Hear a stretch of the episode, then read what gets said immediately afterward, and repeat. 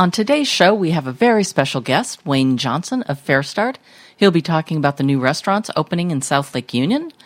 We have lots of calendar events for June, and our Newsbytes column is always chock full of interesting things. It's all coming up next on the Seattle Dining Show. Hi, this is Ethan Stoll. Welcome to the Seattle Dining Show. Coming to you live the Test Kitchen Studio high atop Queen Anne Hill, it is time for the Seattle Dining Show. Join us as we explore news about Northwest restaurants, take a look at upcoming events, discover new kitchen tips you can use at home, dive into great recipes, and much more. And now, here's your host, the senior editor, Connie Adams, and whoever else just happened to drop by today.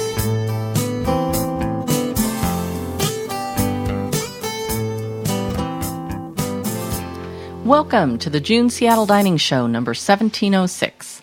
I'm Connie Adams, senior editor, and I'm here with Tom Marin, publisher of Seattle Dining. Are you eating online? Yes, I'm finishing my breakfast. you know so- what I'm having? Can you see what I'm having over here? or- No, it's rude to eat in front of people.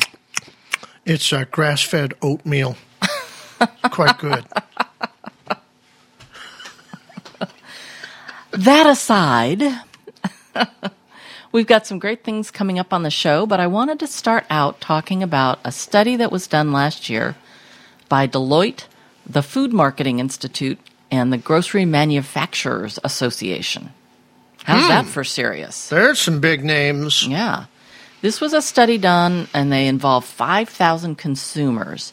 Now, um, this is really about retail, and we don't really talk about retail that So much. when you say retail, you mean like like Groceries. places in malls? No, I'm talking about grocery stores and uh, uh, uh, companies that sell retail items, probably the Sysco's, the U.S. Foods, things like that. Okay.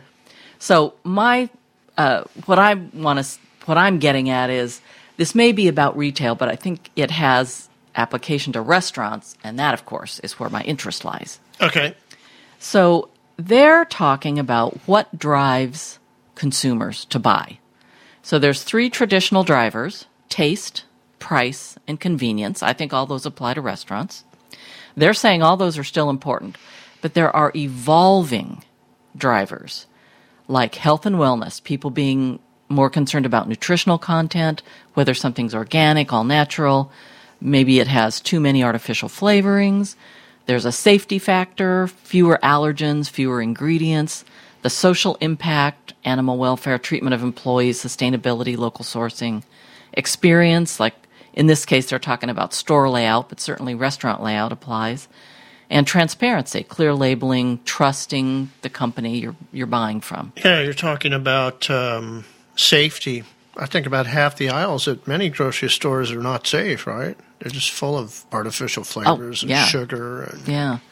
And of course, if you notice what's at eye level, it's all the stuff that's worse for you, the worst things for you. Yeah, did you get a free weight uh, program going, and so you can bend yourself up and down in the grocery store and find a better food?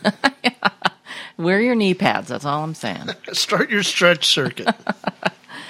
So the the thing that I was interested in is all these evolving drivers like the animal welfare and sustainability.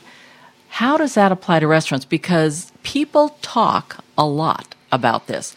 I don't want to eat anything but organic, or you know, we're not celiac, but we really like to cut down on the gluten, or, you know, all these things. But does it actually inform their decision about where to eat?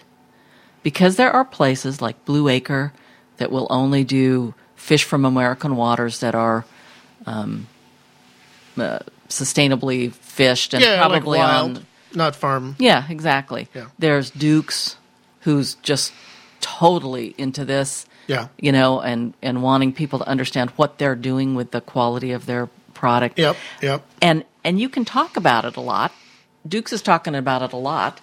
Um, Blue Acre talked about it when they opened, but I haven't really heard much about it since then. And then, yeah, because then these people start scratching their head going, well, we're doing this all right. So what are we doing wrong? Yeah. How come we're not packed every day of the week? Yeah. Why isn't it an all day thing and people just can't get enough of us? So when people go out, I'm asking you, what's your opinion? Do they think about this or are they just going out? You know, who remains standing when the economy goes flat? Is it the people who are doing it right, who stay, or do they go down because it's expensive? Um, people talk about wanting better food, but do they put their dollars where their mouths are? So, so you're asking me? Yes, I want your opinion. Well, I think that, that I'm one of the people who does seek out places that do organic ingredients. Natural means nothing to me because there's no sort of certification for natural. So I could I could sell you natural cigarettes, but um, and they're so much better than the other ones. but I'd have to believe that truly the majority of people who go out looking for better quality food, looking for sustainable, looking for wild caught, is probably probably less than five percent. Uh, we just live in a day and age where we've all been brought up on processed foods, and most people don't care. Um, it's sad to say because we don't have the best food in the food chain right now. But um, you know, if if I could get one more person a day to start thinking the way I do, maybe we can get there eventually. I guess this leads me when you when we're talking that, and I agree with you. I think the majority of diners, well, they they'd like to, you know, have it be really good quality, but but they're not going to Well, make their their customers decisions. won't pay for it. Yeah, I mean, if we just talk about a diner in Seattle, let's just say the Salmon Bay Cafe. Yeah. Their customers aren't going to pay for organic and Yeah. whole grain, So- anything like that. So, you know, they're going to be on the Sysco bandwagon yeah, from here to eternity. yeah, yeah, and but that leads me to my next question: is if the majority of people dining out aren't really putting those things on the top of their list when they choose where to go, why is the media full of why sustainability is important, why healthy eating is important, why restaurants are going organic? It's like the majority of providers are going that way, while the majority of buyers are not. That seems like an, a mismatch. So, is it that it always takes the front wave of someone to pull everybody else along, and that's where we are right now, or I hope so. or is it uh, is it that Or is I- it just a PR stunt? well, media wise, it could be, but chef wise, people who love food and, and love to make food, chefs, I think, really care about that. So you talk about the Kevin Davises, you talk about the Bill Ranniger, Rannigers, you know, they care about that. Um, but so I can see them doing it, if nothing else, for their own satisfaction. What they provide to someone is going to be good for them, as well as taste great. And I think there's different levels of that. Yeah, If I if I look at at uh, Chef A, who says he really cares about making sure that everybody eats right, and I look at what he's serving, I could probably clean out about fifty percent of his menu and fix it. Yeah. Uh, if I look at Chef B, I could probably clean out 25% of his menu. So everybody's at a different stage of their development of, of what proper food for the human body is and how much sugar you should dump in it every day and how much salt and and that sort of thing and and and uh, you know not that not that any of that's bad if I got a tablespoon of sugar a day but um everybody's at different stages on what they think they're making for you that's good. Yeah. So, And here's another opinion of mine. I think sometimes the people who really care the most are older. Because when you're young. they learned their lesson, they Yeah. threw up enough times, and now they're going to try to make some food that they don't get sick on or anybody else would. well, and I think, you know, when you're younger, you just don't think that anything can ever harm you. Because you, you recover so quickly. You start aging and it's like you have a bad meal or something disagrees with you, man. It's a it's four days later when you get back to normal. Mm-hmm. And all of a sudden it's like, you know what, it wasn't worth it. I need something that is better. And then, you know, so maybe that's part of it. And I apologize to Bill and Kevin putting them in the older category. I left they're a few younger than people me. out. Yeah. so interesting anyway. I, I think that's kind of a fascinating thing that, you know, whenever you've got supply and demand, that's that's how the market balances itself out. And right now it seems unbalanced to me that you know the majority of providers are saying go better, Well, the majority of buyers are saying doesn't matter. Okay, so They say go, let's go back to the retail side because we do talk about grocery stores on the show every now and then.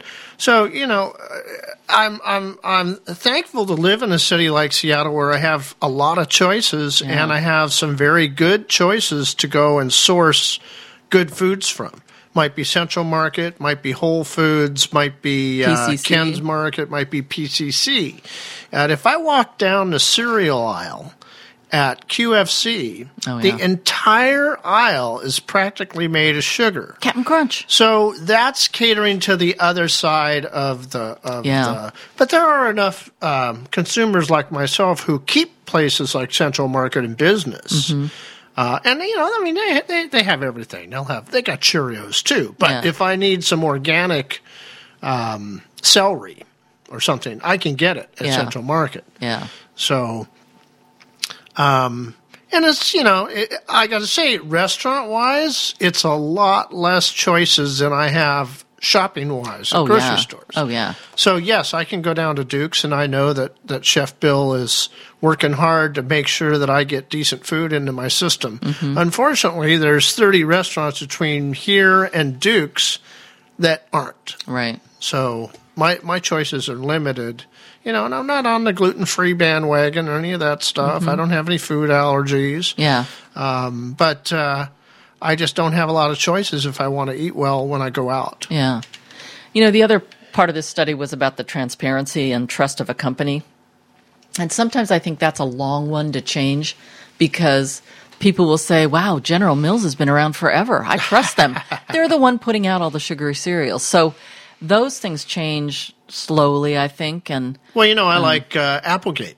yeah, the Applegate products and the Applegate organics. And that's really hard to get any kind of pork, chicken, beef certified as organic. There's a lot of hoops they have to go through. Yeah. And so, you know, they made a success out of doing organics, what they called naturals, Mm-hmm. which, you know, when, when they were just a little Applegate company, they were sticking with that. Yeah. But they got bought by Hormel.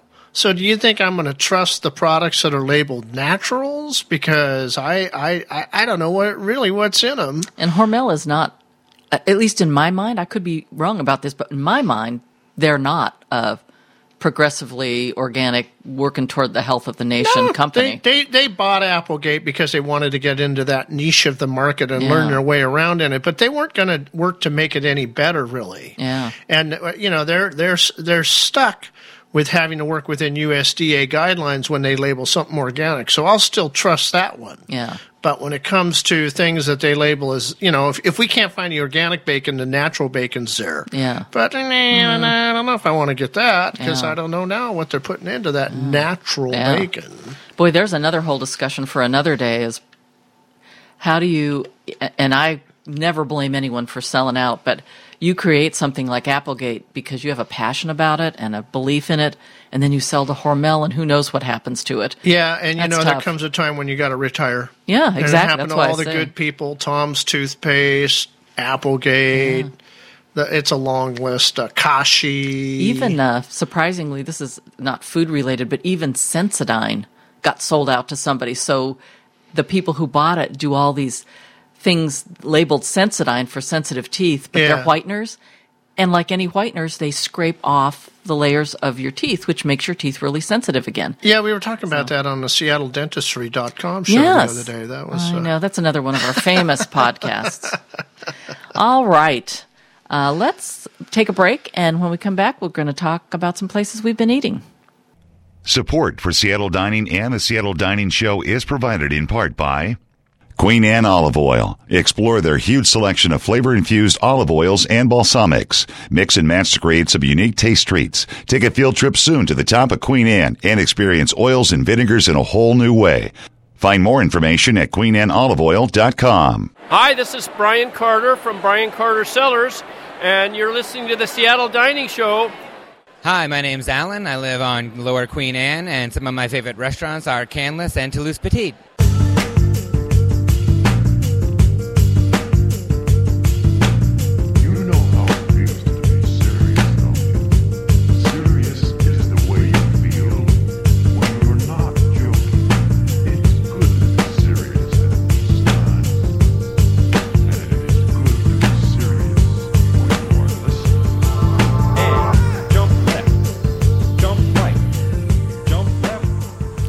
We're back on the Seattle Dining Show. We're going to get in our news bites, but uh, before we do that, Connie and I want to talk a little bit about where we've been eating. Connie, you went to Big Mario's. Did you go to the new one up on, what is that, Leary Way? Yeah, I did not. I went to the Lower Queen Anne one.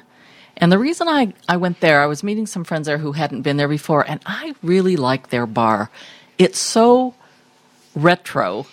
It's got these big booths, and it's got two movie screens or two TV screens, and one's always playing like the first time you and I went there, they were playing Clockwork Orange. First time I'd ever seen most of Clockwork Orange all the way through. Yeah. What a freaky movie. They're very freaky things they play. Hard to keep So your pizza down when you're watching that movie. Well, you can't look at the screen at those times. Learn your lesson. Um, the the pizza. Uh, one of the people I was with is uh, spent a lot of time in New York and said it's the closest thing I've had to New York pizza. So the crust is great. I'm a little iffy sometimes on the toppings. I didn't. We had some sausage, which I wasn't crazy about. The pepperoni was very good. It's all natural. It's just not organic. That's probably the truth. But I, I, I just like the place, and I do want to go down and check out the one on Leary. I think that might be fun to see a different one. And of I course, there's the four one on- now or three? Yeah, there's Capitol Hill. There might be another It one. seems just maybe there's like a fourth one. I think maybe there somewhere, is. So, what about you? Uh, okay, so we took off in the middle of May and did our road trip, which is our annual tour somewhere in the Pacific Northwest. This year we went to Idaho, Eastern Oregon, and part of Washington. And these are on motorcycles. Uh, well, I was on a motorcycle. You were driving a chase truck. Exactly. And uh, we had dinner on Sunday night at Tony's in Coeur d'Alene. Tony's on the lake. Across the lake. Yeah, they say it's on the lake, but there's really a road between there. uh, I thought it was quite good. I enjoyed it. And I liked the atmosphere there. The staff was pretty good that night. And this is our third time we've been there. Yeah. So, yeah, if you're out in Coeur d'Alene, uh, you can get a little bit out of town, go east and hit Tony's. And then we had uh, dinner on Monday night down at the Cedars Floating Restaurant That's just fun. which is you know always a nice place to go. And hey, prime rib on a Monday night, who could complain? I know it. And we found out this trip that if you're early enough, they have a early oh, bird menu. Like a super deal. It was eight ounces of prime rib and and and the salad bar or soup if you wanted it instead, and it was like 19, 20 bucks. Yeah, yeah, that So was a good deal. Yeah, That's really good. So we did that, and then we uh, took off Tuesday in the rain, and we went south down to McCall, Idaho, and uh, walked into the Mill Restaurant, where it promptly started to snow on our motorcycle group. Middle of May. So, uh, and I got to say, you know, the Mill is kind of run of the mill. Yeah, Wasn't as good as the Cedars, and and I remember it being better. It might just be a faulty memory, but it wasn't impressive this time. yeah. But uh, but the snow sure was fun, and then we got out of McCall in the morning in the snow, and uh, we headed for Pendleton. So we went over two more snowy passes, and uh, for dinner that night we ate at a one of the newer restaurants in Pendleton. It's called the Sundowner, and uh, what was that very special appetizer we got to enjoy? Rattlesnake and rabbit sausage. Yum! It was quite good. You know what? Kind of tastes like chicken. I I wasn't completely crazy about the flavor of the actual sausage, but they served it with like a blueberry sauce of some kind of thick sauce. Yeah. And I thought that combination I think it was worked a really huckleberry well. sauce. Huckleberry. Yeah. Uh, it, that combination was very good. Yeah. So that was good. And then we took all the back roads through uh, Heppner and Condon and Fossil and Shaniko and went up to Maupin, uh, which is right on the Deschutes River, and had uh, lunch outside at Ken's Market Dale- Deli, I think it's called. Uh, quite, quite. I mean, it's just uh, you know, it's just uh, American food basket, Yeah. greasy stuff. And run by a Russian woman. Oh, is it? Yeah. I didn't know that. Yeah. And I, I really enjoyed it. I liked sitting outside. There was the river. It was warm. I had a burger and it was a good burger. It was a good burger. Yeah. So then we went over to uh, Kah-Nee-Ta, and I got to say, Kah-Nee-Ta kind of let me down. You and I went to Kah-Nee-Ta way back 12 years ago in 2005, and I had a pretty good experience. We went back, and the uh, the hot pools out at the general swimming area were run down and had a lot of bugs in them. Um, the restaurant situation has changed up there. So now where there used to be a big casino, it's just sort of a big restaurant, but eh, it's kind of. Uh, and their fine dining restaurant wasn't open yet for the season, so we were. I, I didn't talk to you about this earlier, but that table was really low. Like it was too low. Maybe it was a card table. I was going to say maybe it was really good for playing craps Yeah. on or something. but it was like you know normal table is sort of mid mid core Yeah, height and this was low it was like very odd yeah. know, the rooms were nice i thought that was the only part they'd kind of kept up the outside the paint was peeling Yeah, the paint was peeling on the outside, and i'll tell you the bonus of being up there is it is on multiple multiple multiple acres of indian land and when you step outside on the deck it is silent yeah, it was It's- pretty quiet. It's a fabulous thing. All you hear are bird sounds. Well, you don't, but I hear bird sounds. And you see a bird flying every now and then. And honestly, two miles away, you can hear a car coming because it's the only sound. It's it's pretty cool. Yeah. So uh, we got some stuff going on here with Newsbytes this month. Do you, did like I? a calendar. Can I do my last two? Oh, I'm sorry. Yeah, you got Yeah. two two that you want to talk Yeah. about that weren't on the road trip tour. We just had lunch at the Testy Chef in Maple Valley. It's on the Cedar River. It wasn't anything impressive, honestly, food wise, although their burgers were all kind of different. Like I had a, a bacon maple horseradish burger. Mm-hmm. And actually, I, I'm kind of a horseradish fan, so that was that was good. But you know, it's kind of Sysco food too, basically. But the nice thing about It's it was Sysco or Costco, one of the two. yeah. The nice thing about it was they have an outdoor deck, and you sit there and look at the Cedar River, and and it's big tall trees around it. It's really close to the roadway, so you hear a lot of traffic. But it was really lovely to look down at the water. Somebody had their dog out there. It was a really nice day, and the dog was just sitting in the water, and it just looked very peaceful, you know. Yeah, and it looked like that patio they could uh, put the tent screens down and warm it up, and you'd Oh. probably be open in the fall when the salmon Oh. runs are going on. Oh, and that'd the- be nice. And all the bears are walking up the river. Bears All the all the eating eating the local all those dogs. Maple Valley bears. Um, the last one I want to talk about was Cafe Hitchcock. That's at 818 First Avenue downtown. Brendan McGill has Hitchcock over on the island, and you know he's got his own little What island? Bainbridge, isn't it? Oh, Bainbridge. Island, yeah. Hitchcock, and then he's got Verjus. He's he's done a I bunch just of moved stuff. here, so I don't know. Yeah, that 97 thing comes up fast on you. Is that your age or the year you moved up here? I can't remember. anyway, um, he's opened an all day cafe, which is just about at the point of being all day now. He's done it in stages. So they just started happy hour daily, three to seven, and they do dinner at five, and now they're open on Saturdays. So it's a nice thing for downtown. Um, it's a pretty small menu, and we were there for breakfast. So they really there's like you could get some oatmeal or something, and then there's like three breakfast sandwiches. I wasn't overwhelmed like with how good it was. It, it was fine. The thing that kind of made it for me was that they use a fennel onion jam. Hmm. And I thought that was tasty. The person I was with does not like fennel, so that wasn't a big thing for him. I'm not a big fennel person, but I thought that kind of made the sandwich. So you think if like Alaska Airlines ever wants to replace the bacon jam, they can use the onion fennel The jam? fennel onion jam. It's a good possibility. I think Oprah should pick this one up too. All right. Now we're going to go off into the Newsbytes discussion that you want to do so much. I think we should start with Champion Wine Cellars because the first one looks like a calendar event.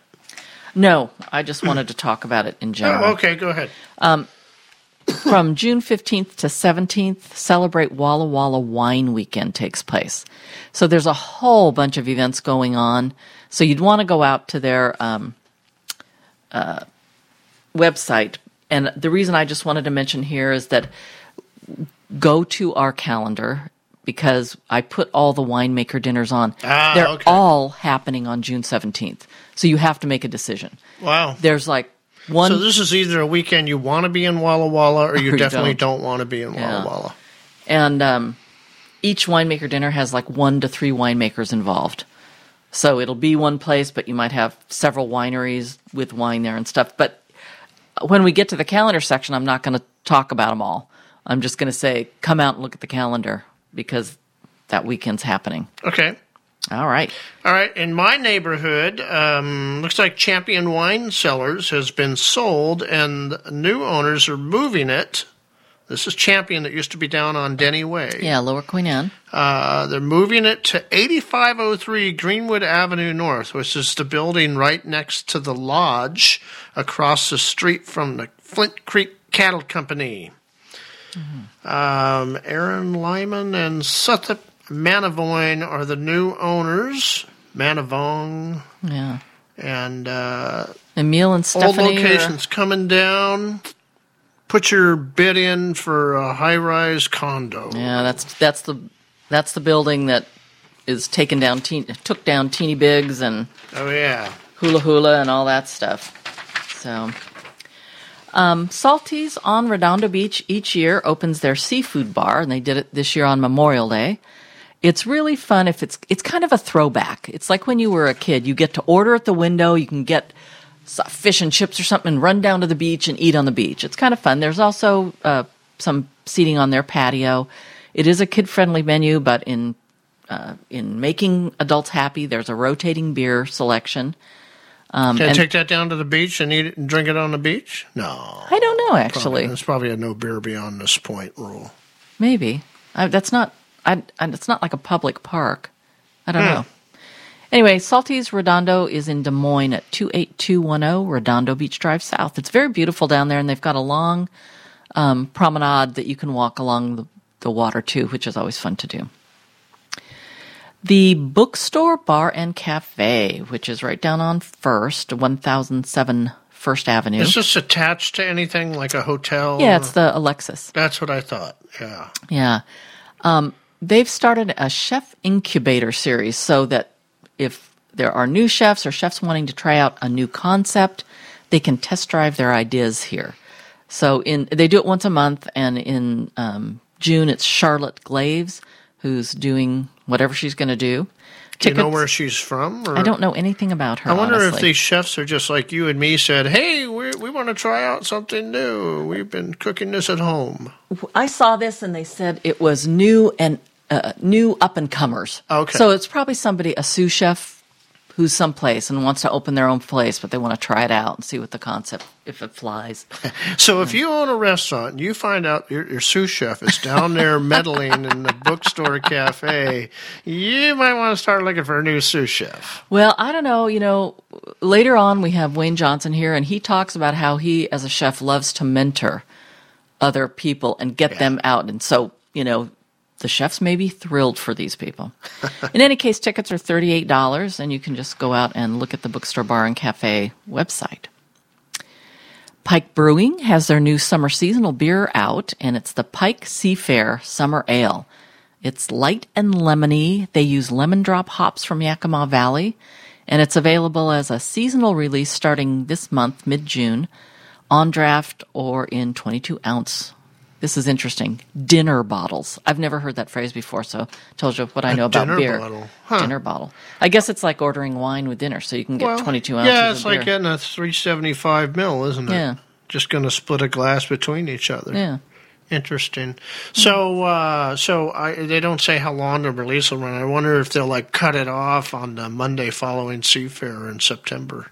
Probably. It's probably it. it's their summer release, so I think it's you know. I have not deal. had the lemon drop hops that I know of. That's interesting. So they, I guess Mm. they have sort of a bitter, lemony essence to them. Um, it's supposed to be very light, so I'm not sure bitter is going to be part of that. I, I think know. I had to try this this summer. Yeah, it sounded really good. But remember, when you hear the planes flying overhead in uh, at the end of August, you need to get down to the store and buy up the last bit of them before they're gone. Exactly. Don't make them save this for later. All right, Molly Moon is opening the eighth location. This one's in Columbia City, 4822 Rainier Avenue. They're opening June 2nd, and I believe there are some things like if if you're under 12 years old, you get a free scoop of ice cream or something. So go out and check their site out. It's mollymoon.com. Hmm. hmm. Wonder when they're going to open one up in uh, Greenwood or on. Well, they got the one on top of Queen Anne, don't they?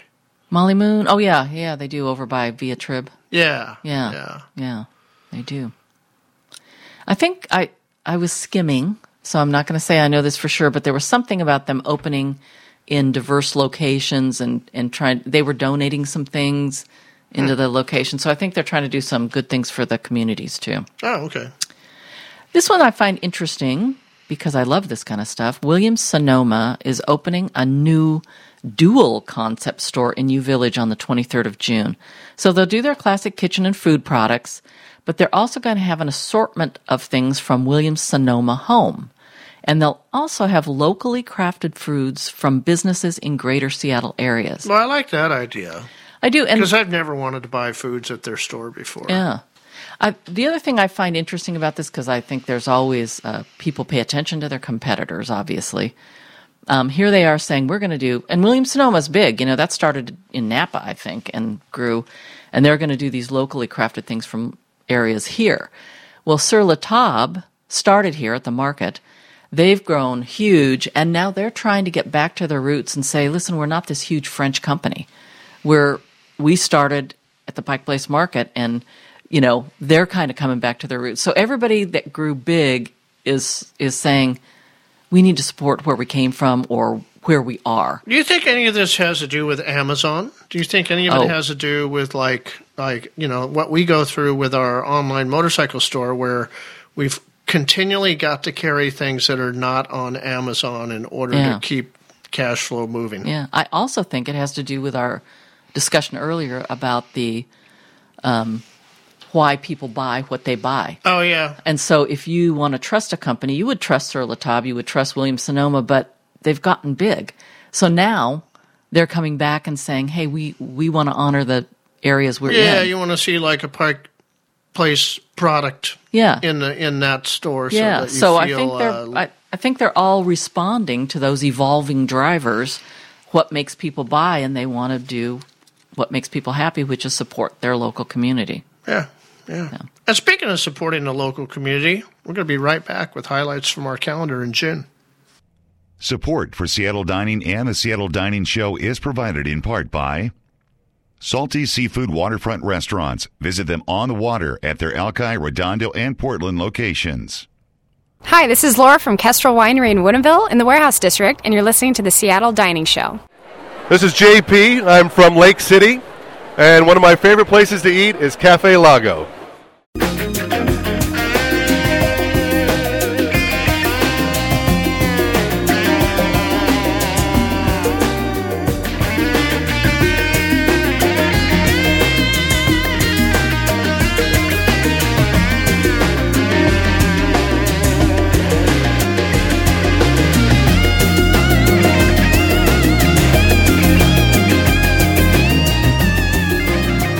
We're back with the Seattle Dining Show. I'm Tom Marin, the publisher, and we are going to jump into calendar highlights for the month of June. Connie, what do we got?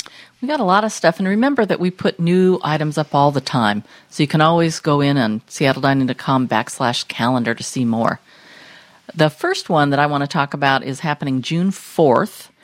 It is the Cavatappi Wine Dinner. It's a Sunday, and this is happening at Serafina, which I love down on East Lake Avenue. Um, a little background Peter Dow fell in love with Italy and opened Cafe Juanita, which is now owned by Holly Smith.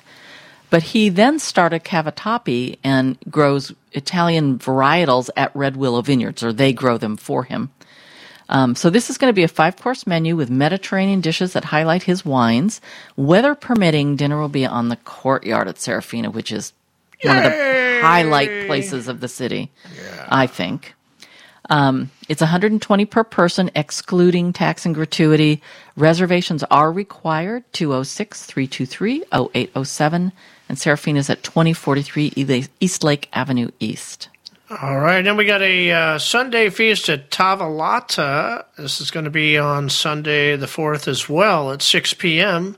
Uh, it's called Vegetable Bounty. Fresh produce punctuated by proteins, which includes halibut crudo, squash blossom, and goat cheese, or with goat cheese, and ramp aioli. What's a ramp aioli? It's almost like an onion, I think. It's a is that an onion that grows next to the freeway? yes, a ramp exactly. The I five ramp aioli. Have you not heard of that? Uh, yeah, but I thought that all the tent people took them before Well, you could get them into the restaurant That's system. how they make their money.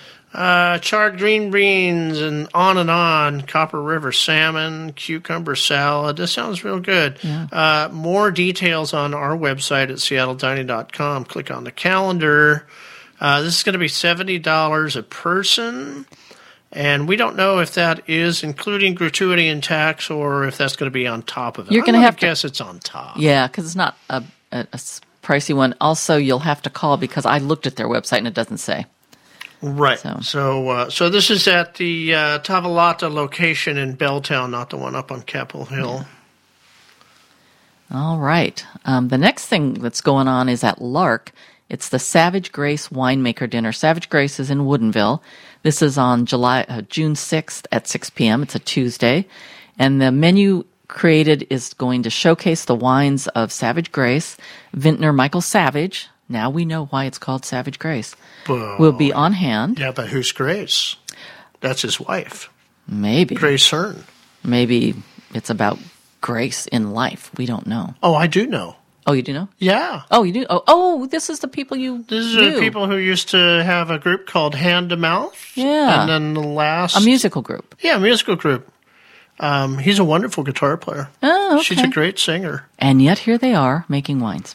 Now they're making wines. So the menu is going to include things like spot prawn, ceviche, white asparagus, foie gras, sabayon, duck cracklings, wood roasted marble potatoes, pork confit, wagyu beef cheek, dessert, 120 per person, excluding tax and Hey, gratuity. bring your 401k Yeah. plan with you. Reservations at 206 323 5275, and Lark is at 952 East Seneca Street. All right, got a couple beer tasting cruises coming up with Fremont Brewing. Well, this think- one is with Fremont Brewing on Waterways Cruises, and this will be on Friday, June 9th at 7 p.m. Uh, learn about the local craft brewing and enjoy beers paired with three with a delicious three-course dinner by Waterways executive chef. I think there's just the one beer dinner, beer cruise. That's right. There's another cruise coming up. It's Father's Day cruise, and they're going to have a brunch and a dinner Father's I Day believe cruise. so, yeah. So um, get to the get to the Waterways website from ours, and you can get more details on that too. Yeah. Here's an interesting one. Hightower Cellars, which is in Benton City, is hosting a thing called Opera on the Vine. This is June 10th from 6 to 8 p.m. It's a Saturday. They're having professional singers in doing arias and duets. Um, and the idea behind this was to bring opera to unexpected places. So, um, They had to take it somewhere where there wasn't anybody within like two miles of them. Yeah, you, because they're probably going to be outside. Actually, wouldn't that be killer to be on a deck nearby and just hear this opera suddenly? It would be. That's actually one of my favorite memories. I'm just going to blast off into another realm here entirely. I was oh, go ahead. Uh, I was walking down the street after I'd moved to the top of Queen Anne. I'd been there a few years, and there was an Italian restaurant that's gone now, and it had an upper. It was upstairs, and it had a deck off it. This was about ten in the morning. I was going to walk down to the waterfront, blah blah blah, and it was a beautiful sunny day, gorgeous day, and all of a sudden, Luciano Pavarotti I don't know who it up. was, but it was Italian opera, and it was just a you know floating over the entire neighborhood. It was the coolest thing going. So when I think about this with that music floating over the vineyards, I think this would be a very cool thing. How do you think that affects the vines right now? The They'll fruits calm coming down. in. They'll calm down. okay. Yeah. Anyway, tickets are fifteen dollars. So Hightower wines will be for sale, glass and bottle. Kindra's Walk and Roll will be doing Asian fusion small plates, and they'll be selling those. It didn't say what the price was. So this is at one nine four one eight East five eighty three. What does PR mean? I never know this. Northeast in Benton City. Maybe it means public road. I bet maybe that's it. All you do is you go up to Red Mountain and drive to the end of the road, and you're there. Yep. You take a left and go down to their driveway. Yeah. Yeah. Yeah. All right, look for the wine dog. I'm sure they. I know they used to have a wine dog. I'm sure they got a wine dog. They now. do. I have a picture of them from their last story. Uh, Salish Spring Culinary Adventures. This is on Sunday the 11th. Um, something called a blueberry jam. You're making blueberry jam. You're making blueberry jam. Uh, there's going to be lunch. There's going to be recipe cards you can take home. Classes are limited to eight. Reservations are required and must be prepaid and are non-refundable. Eighty-five dollars includes tax and gratuity, and that's up at the beautiful Salish Lodge, right next to Snoqualmie Falls. Yes. And that's 11 a.m. to 3 p.m. It's kind of an all day thing. So now Salty's is also doing all the cooking classes are popping up all of a sudden. Salty's is doing a Salmon 101 June 13th, Tuesday from 6 to 8:30. You'll learn how to clean fillet, clean and fillet a salmon and then create three dishes. Lavender honey glazed, lomi lomi and pan seared. There will be wine.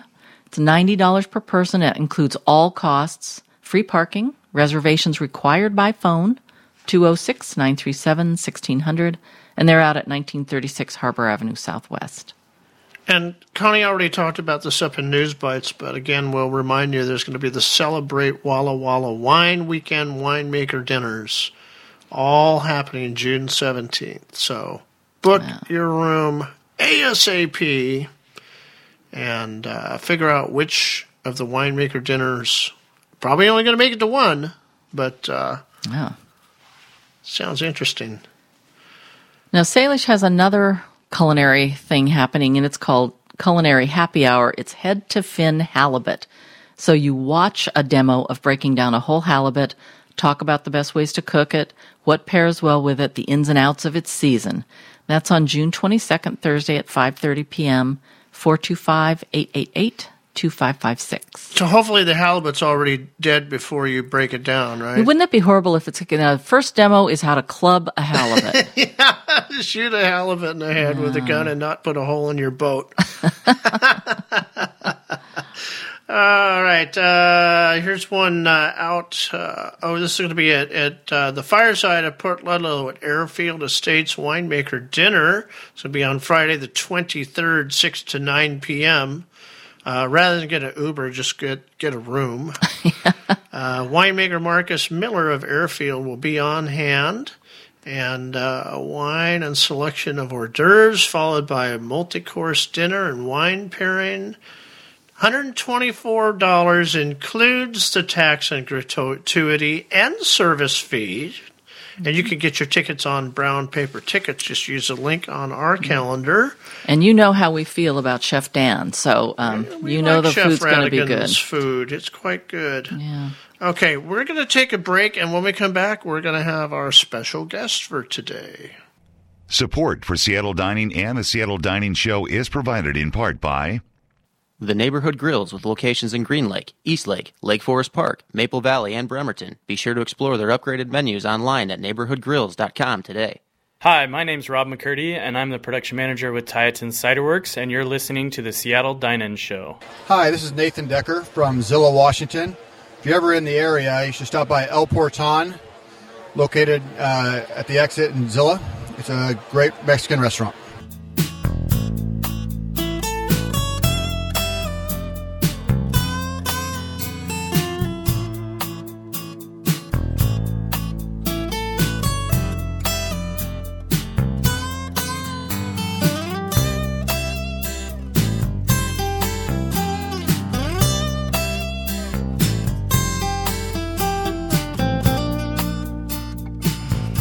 We're back on the Seattle Dining Show with our guest today, who is one of Seattle's most celebrated chefs.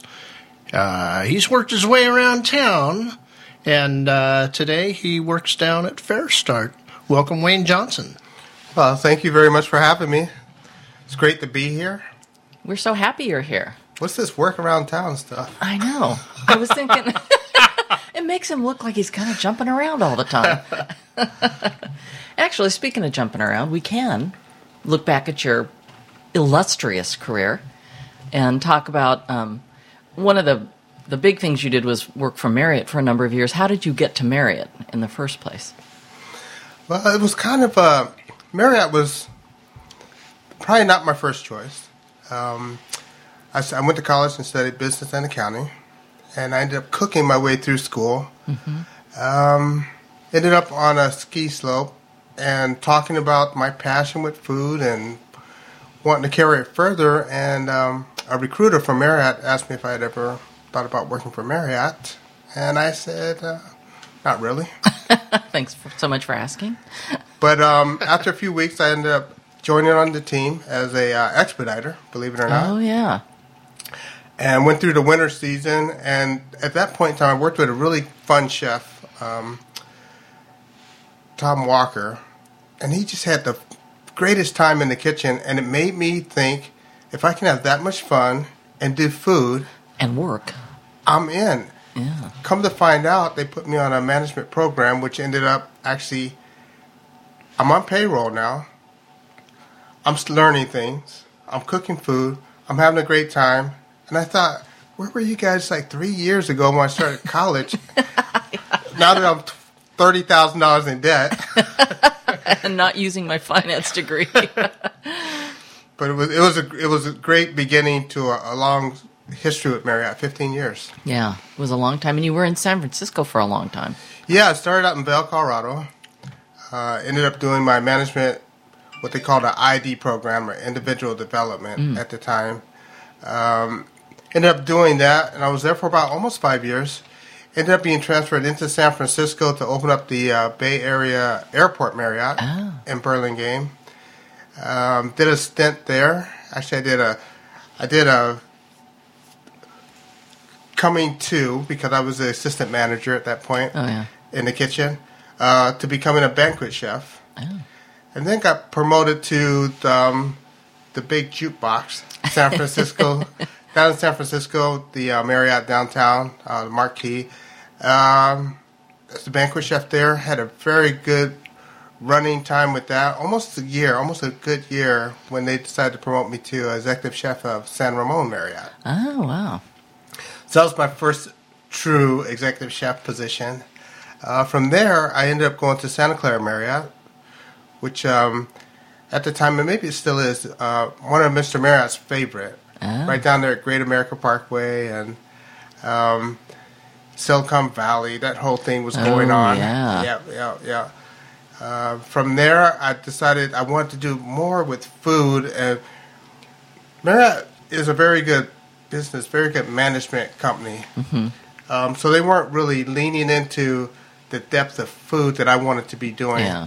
So I decided to go downtown San Francisco at the Park 55 Hotel. That's right. And at that hotel, we were doing everything from scratch. So we were back to making our own stocks and infusing Oh, our own wow. flavors. And, and that really got me back into, oh, this is what I got into this business for. Yeah. Um, then from there, um, I actually ended up here in Seattle, Yeah. That's when you came to the Mayflower. in Mayflower Park Hotel. Andaluca. Andaluca, Paul Ishii.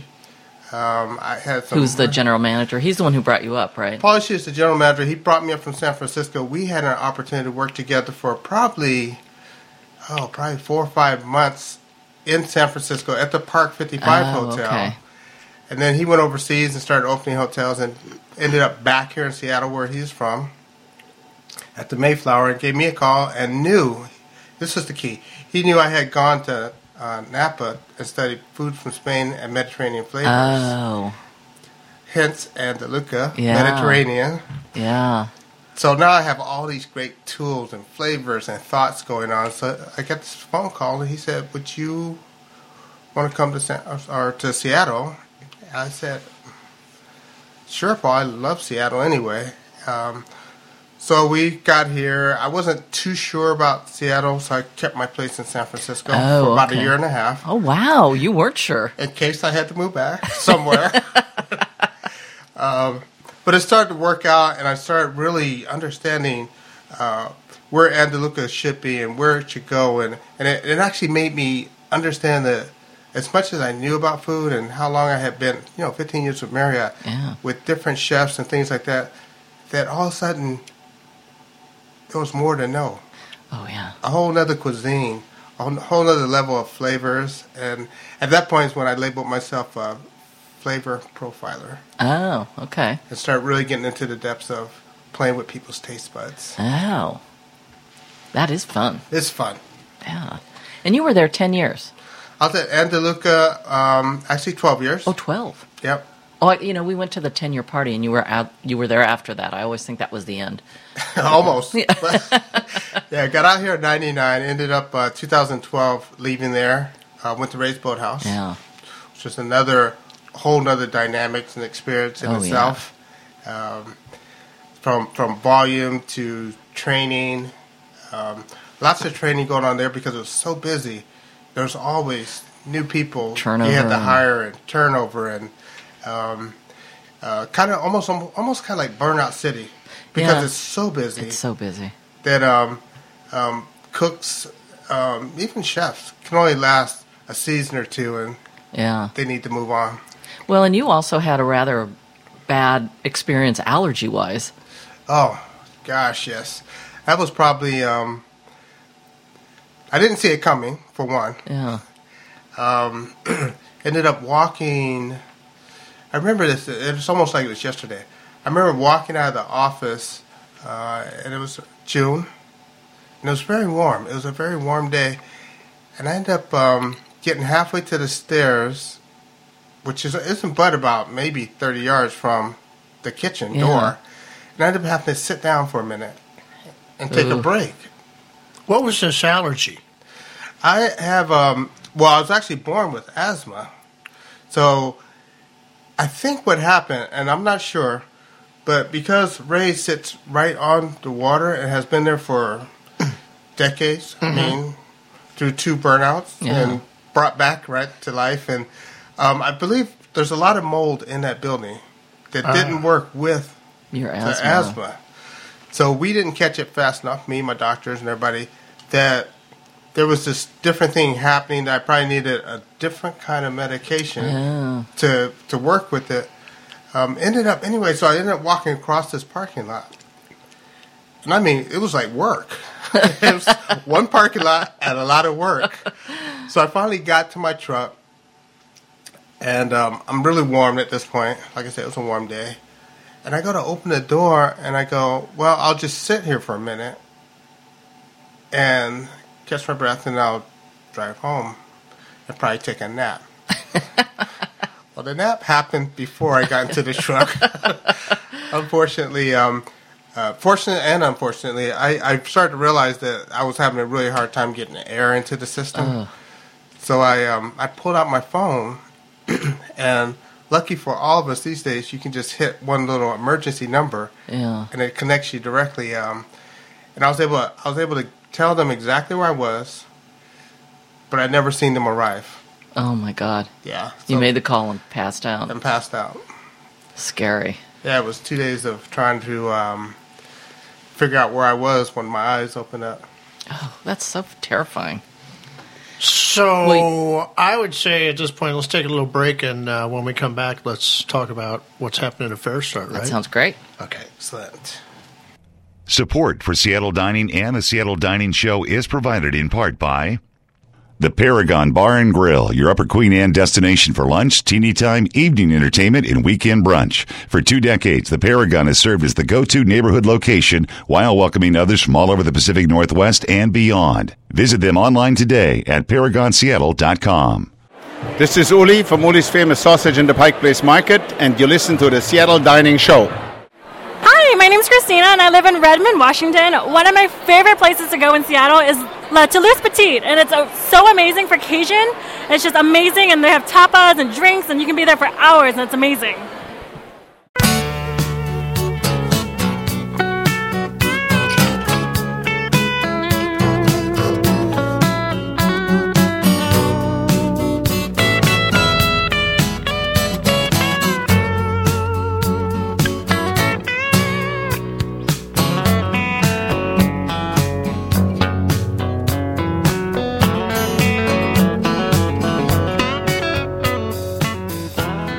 Back on the Seattle Dining Show with one of Seattle's most celebrated chefs.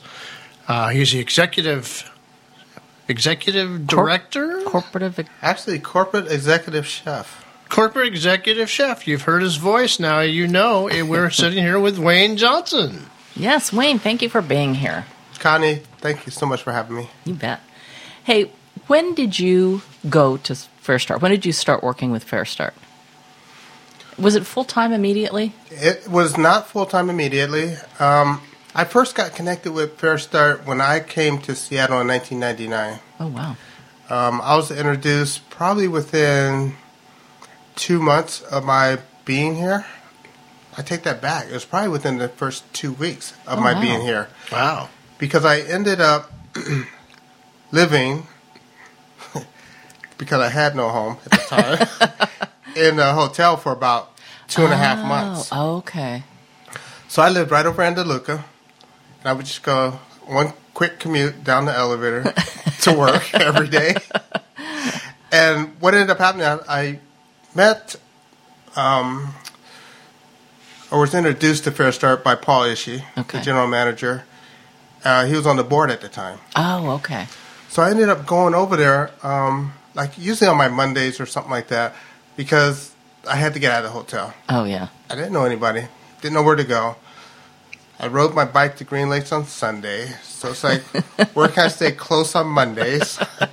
so I would walk over to FareStart, which was at the Josephinum at that time. Oh, okay. On, um, Oh, I didn't even know that. yeah, over on Second Avenue. Yeah. And I would go into the back door and I would just say, hey, chefs, you got free hands. Yeah. and I would- I would end up just mostly helping them walk through processes with the students. I wasn't really an instructor at that time. I was Mhm. just hands for them. Yeah. And when they got in a pinch, it's like, okay, give it to Chef Wayne and He'll he'll, take catch of us up, right? Yeah. so um, I did that for a number of years. I ended up doing, oh gosh, I think it was probably somewhere in the upwards of 13 or 14 guest chef nights. Yeah. That's a lot. And I really got to know the s- staff and the team a little bit more because I was in and out of there sometimes twice a year, Yeah. generally once a year for sure. Um, so that's when everything kind of started, and then this this thing happened where I had an opportunity to support their kitchen during the holidays Oh. a year and a half ago, almost two years ago now. So I went into the kitchen and said, "Hey," and Matt Gurney, who's the vice president of pro, uh, um, Operations uh, or um, social enterprise. Oh, okay. So he's the vice president of social enterprise. We had this conversation. I go, you know what? I'm really good. Um, I I was a banquet chef for a number of years with Marriott. I can definitely get you through the winter season and your catering. Yeah. So I started working with that, and I don't know. It's, as chefs, there's like this bug in us that you, you see things and you just have to make it right. Yeah. So then I started heading out into the retail kitchen and kind of overseeing and helping them out with things. And next thing I knew, I was up at the Pack Tower kitchen where they do the school Oh, meals, yeah. visiting and saying hi. And people looked at me like, "What? Who is this guy?" and it was really funny. It was kind of like I was incognito. I don't know if you ever watched um, oh, undercover boss. Undercover Boss. but I, I come in and I didn't have a name on my jacket because I was so new, and Yeah. it would just said "FareStart." So I walk into the kitchen the first couple of days, and uh, a couple of students would come to me and go, "So how long you been in the program?" and you're like, well, I just got my home last week, so I'm just getting stable. right. Well, I, it was kind of funny because I go, uh, "Well, um, actually, since about 1999." They're like, "Wow, you just can't get through it, can you?" They're committed to you. I'm, I'm to do it this time. I know it. So so it ended up uh, going through the season, and then Matt Gurney and I were having these conversations back and forth about the operation, and he goes, "Yeah, there's something really, there's some big stuff going to happen, and you know we're probably going to end up having um, executive chef on property, and things will probably grow from there." And he goes, um, "Where do you feel? Where are you at in this process?" I go, "Well, um." I go, I don't know, but I signed on for three months, and we're about two and a half months in. So I'm probably gonna be going away in a few weeks. So we sat down and had a conversation about what was happening, what was coming up, and we had a really good conversation about how he wanted his chef team to be able to ah. grow and be ready to mentor more chefs coming in. Yeah. And I go, hey, pff, That's me. it's written all over my forehead, dude. That's that's what I do. I Yeah. mentor. I put out chefs, sous chefs in the world, and um, it's about notching my belt on that kind of stuff. So Yeah. it's really a perfect coming together. Yeah, not to mention that you are kind of a giver yourself. I mean, you do so many um, fundraisers and events and things like that. You do a lot with the fire department, and it's it's always been part of your thing too. So the fact that it's this nonprofit that you're connected with now makes sense to me. Yeah, well, you, you have to realize, Connie, um, in this world where we're at now, is that how can you not give? Yeah, it's it's there's such a need. Um, it, it's amazing. I, I ended up having the opportunity to, when I was with Andaluca, travel to Spain and Yeah. see different parts of the country. Uh, travel to New York and Florida. so what, for me, to see all these different parts of the country, and then you come back home, you come to Seattle, and and there's these tents and things all underneath the Yeah. highways and the bridges, and it's like we got to do something. Yeah. Something's not right. Yeah. And, you know, I was talking to somebody else about similar things yesterday, and it's the idea of maybe you can't change the world, but you can change someone's life. And that's going to change somebody else's life, and, you know, hopefully chain reaction. Well, and, and you know, I mean, the way that we look at it at FareStart is, you know, we, we use food to help people transform their lives. Mhm. You know, it's it's it's not a culinary school; it's a it's a training program Right. where we have an opportunity to bring in people who have made their own choice that they want to change their life, hmm and we get to be the platform. We get to be the support for that. Yeah. That's that's the amazing part. And then to hear the stories at graduation. Oh, oh, those those nights are killer. Not a dry eye. I think you know when they come in the door for dinner, we should just hand out a little box of tissue. Because, you know, it's the people graduating and everyone there for the evening that have tears in their eyes. Everybody's crying. Absolutely. Some of the graduates are, start to talk and go, I can't do it. Because they're so overwhelmed with emotion about what they've gained and what they've come through. I think when people come and they do this dinner, graduation on Thursday night, you know, it's guest chef night. So we're trying to, one, showcase and give the chefs in the city an opportunity to come in and work with students. It gives the students a chance to work with chefs that they could possibly become, you know, Part of their cooks team. or staff in, in their kitchens. Um, and then I think people come to support it, not understanding that the the homelessness it's not about just uh, alcoholism and you know what it is is there's stories about how people just kind of fell into Yeah. homelessness. Yeah. You know, and when you start understanding those stories, you start to look at it differently. hmm Well, you mentioned earlier about the expansion and what was going to happen, and that's all coming about. Tell us about what's happening. Well, yeah.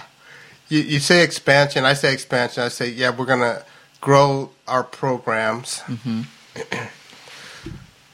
And then I come to find out it's five food eateries all at once On the same day. that we're going to open up.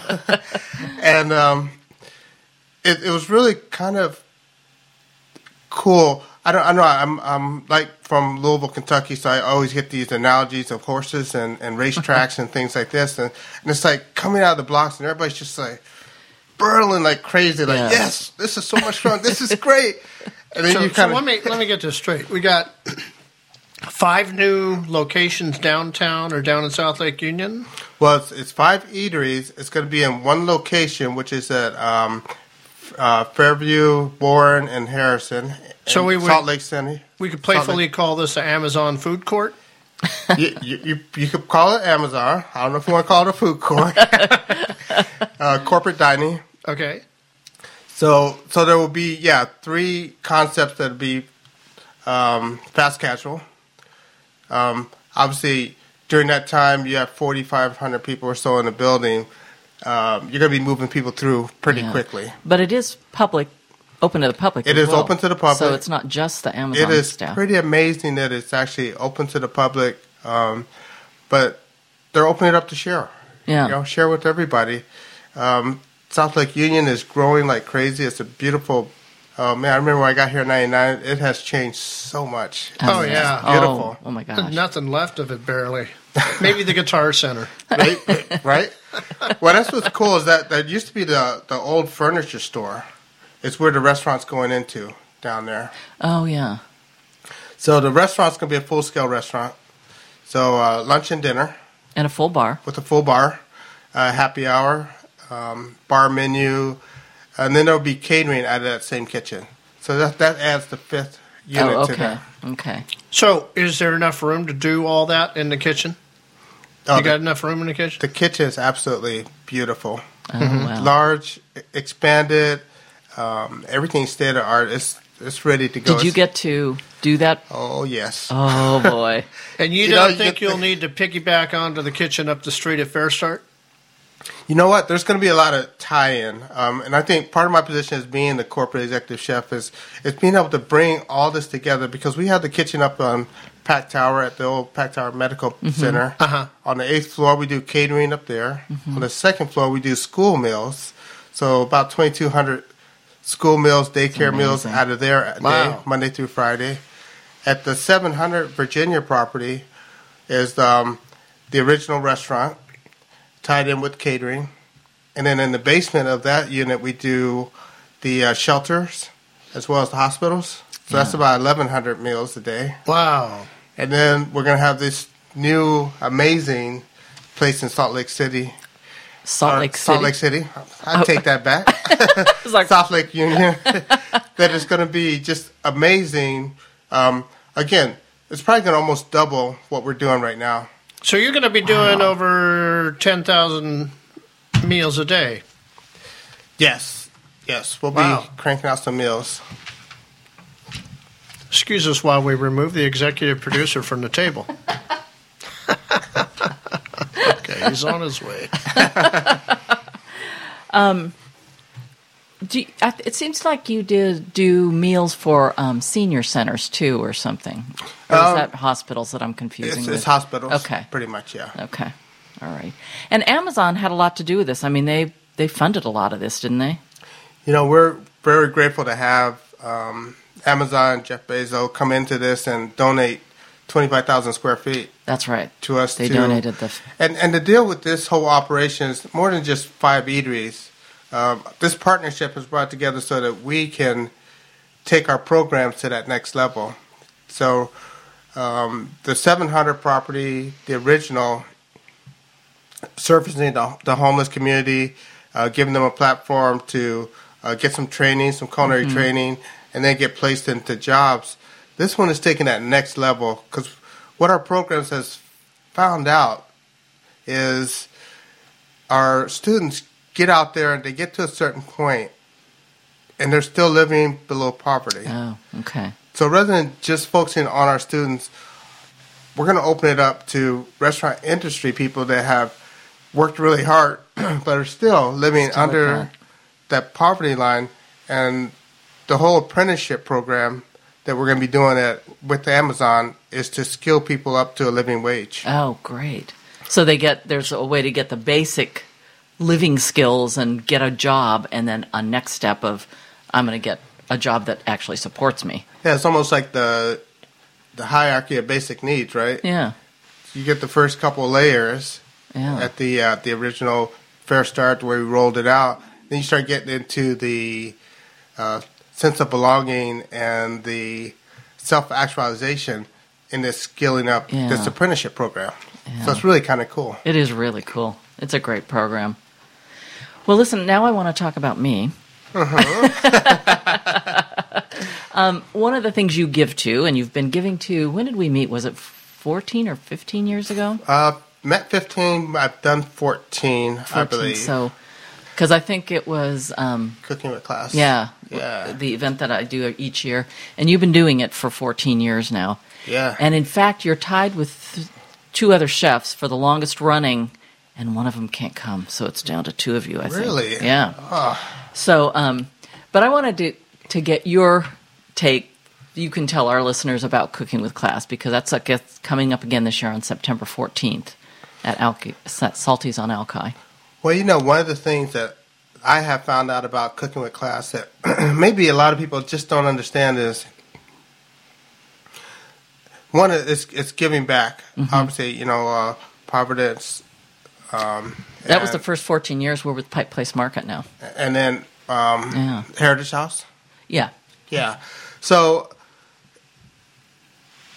I've, I've actually walked through those buildings, and it's Oh. amazing um, the love and the care and the feeling that is in there. And all these people are working really hard. And for us to be able to, to bring people together, um, just really fun people that love having a good time Yeah. and just want to like rub elbows with some of the city's best chefs. I Mhm. mean, when you when you thought this thing out, I don't even know how you did this because I wasn't a part of the the brainchild, but I was invited to the party, which was kind of nice. Everybody always asks me, "How come you weren't there the first year?" I go, "I don't know. Connie probably just wanted to make sure I was going to stay in town before she invited I knew he still me." had his place in San Francisco. I wasn't going there. But then the the, the ability, because here's what happens for us is, from the chef standpoint. One, it's an opportunity to like be right in there with it. I mean, we have eight people that are highly engaged into this process of putting Yeah. together a little appetizer, a little salad, a little two bite thing that can lead to an entree. hmm And for us, we just get to get excited about it. We get to see it. We get to have people ask us questions. And it's almost like so much one on one. You know, even though there's what, 14, 15 tables in the room. 22. All, 22 now. Good Lord. see, I told you I don't even know what's going on. I just had my table of eight. and I end up with 32 new friends by the time I leave it, that evening. Yeah. And it is, I think, it's one of the things I'm not sure we did think all the way through, but has really become true of the event, is that it's it really bonds you with those people that come to your classes, and um, that's way more likely that they'll come to your restaurant, that they want to say, "Oh, I know Wayne, I'm going to go down to FareStart," and you know, and that's Well- a really a benefit that we didn't completely foresee. Well, it's it's kind of a benefit. Now you're talking 32 times 14. And when they go to your website to sign up for my class and it's closed out, I start getting these little personal phone calls like, "Can you get me in?" Oh, I love it! I didn't know that. I love it. So that's a few hundred people Yeah. that are just like, One of my uh, "Tell Connie I, Just I tell know them you." no, but they can vote on. Uh, they can uh, au- get the auction item with the chili pepper pants. in it. yeah, you can buy Wayne that night. One of my favorite things that you did was you decided one year to do a pasta dish, and it was an orange and walnut Mhm. sauce, which is so good. But you thought it would be fun if you made the pasta for the first class, the first class made the pasta for the second class, and that was their hands on stuff as well as the sauce. And by the end of the evening, your little area was just like, I don't know, ghosts. Everyone was covered with flour. the table was covered with flour. It was so funny. And everybody, all this happens within 30 minutes for each class. And people were, I, I saw people running in circles around the table and going, I wish I'd had a video of that. It's one of the classics in my mind. You know, those those are that's the whole fun about it. The fun is that everybody really gets involved. I mean, I don't know that Salty's was so happy about the flower day, but but we had a great time. and they are so wonderful because they've donated the venue for all these years and they never charge us a cleaning fee. It's totally, they do this for us every you know year. what? Thank you very much. But that is, it's amazing how much it takes to one put it together, set it up, Oh, clean yeah. up, break it down, Yeah. um, and then then Salty's. Thank you very much, Jeremy. um, they have a little after party. Yes. And we all, this is where all of us just get to really just wind down together and tell the stories of the whole last year. Yeah. Where you been? What you been doing? Because it's very hard to get to everybody's restaurant. Chefs never get a chance to sit down together. I mean, you're too busy. You're, you're all working the same hours and, yeah. And they also feed our volunteers before the event. That's awesome. They just are amazing. So that, as I said, is coming up September 14th. You will be there again, and you are making salmon cakes. I am doing salmon cakes. I, I think no, I'm gonna no, sp- no flour this time, huh? No pasta. no flour. Only once. Maybe maybe a little panko. I don't know. We're still deciding on that one. the jury's out. Well, Wayne, thank you so much for being here. It's always so fun to talk to you.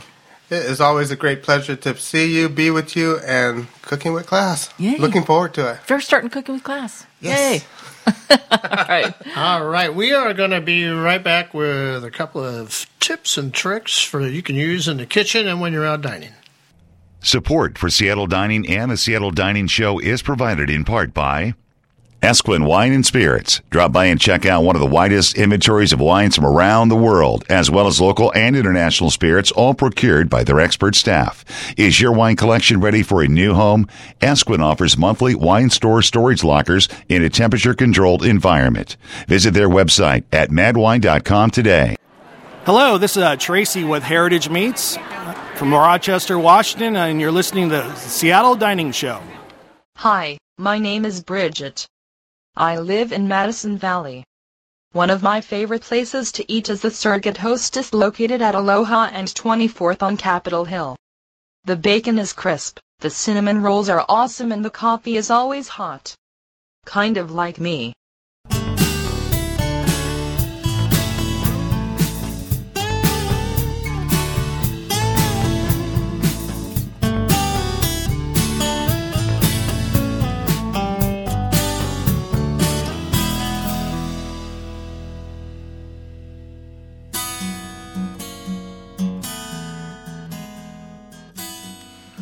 We are back on the Seattle Dining Show, and I just want to uh, once again say thank you to Chef Wayne Johnson for stopping in today and uh, sitting down with us and doing the interview that we just ran.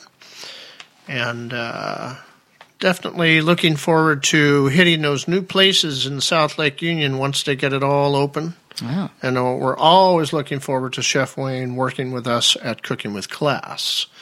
So uh, we've got some uh, tips and tricks here as we close up the show. Connie, what do we got? Well, my first uh, item is about eating in, and it's kind of a question for you. I was looking out on the web uh, just about, you know, dining and things as I do, and over and over again it says, oh, so many people hate to shop. So keep your shopping, you know, make your list, get in there, get out kind of thing. And I was thinking, well, that's one way to make sure you're just buying what you need. But for people like me who love to go shopping and go up and down every aisle, and I find it fascinating to see what's there, how do you still keep your love of grocery shopping but stop yourself from overbuying or buying things that aren't good for you? Uh, I got a couple ways to do that. Um, just sort of an old adage uh, don't go to the grocery store hungry. Yeah.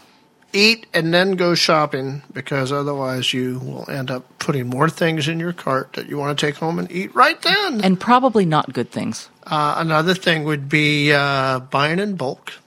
Going Hmm. over to you know find a grocery store with the bulk section. Yeah. Save yourself tons of money and only buy what you need. So if you need a certain spice, just buy a teaspoon or a tablespoon Yeah. of it.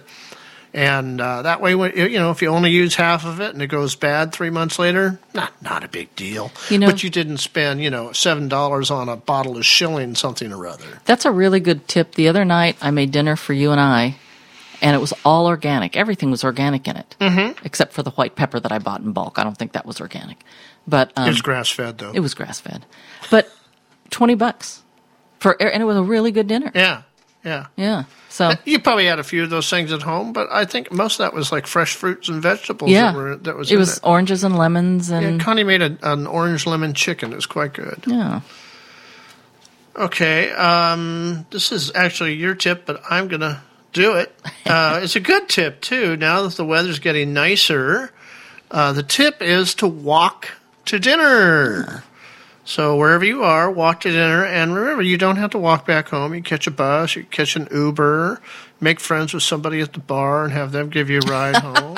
Who's not drinking? But uh, great, you know, I I do I walk almost every day. I, I always do something, you know, sixty minutes of cardio somehow, some way, and so walking is a way for me to incorporate some other things around it. Maybe I'm running errands, but uh, definitely, uh, you know, where I live, it's about a thirty minute walk into Greenwood, Mhm. so that's a good walk for me, and I could Yeah. then I could take the bus back up. Yeah, that's good.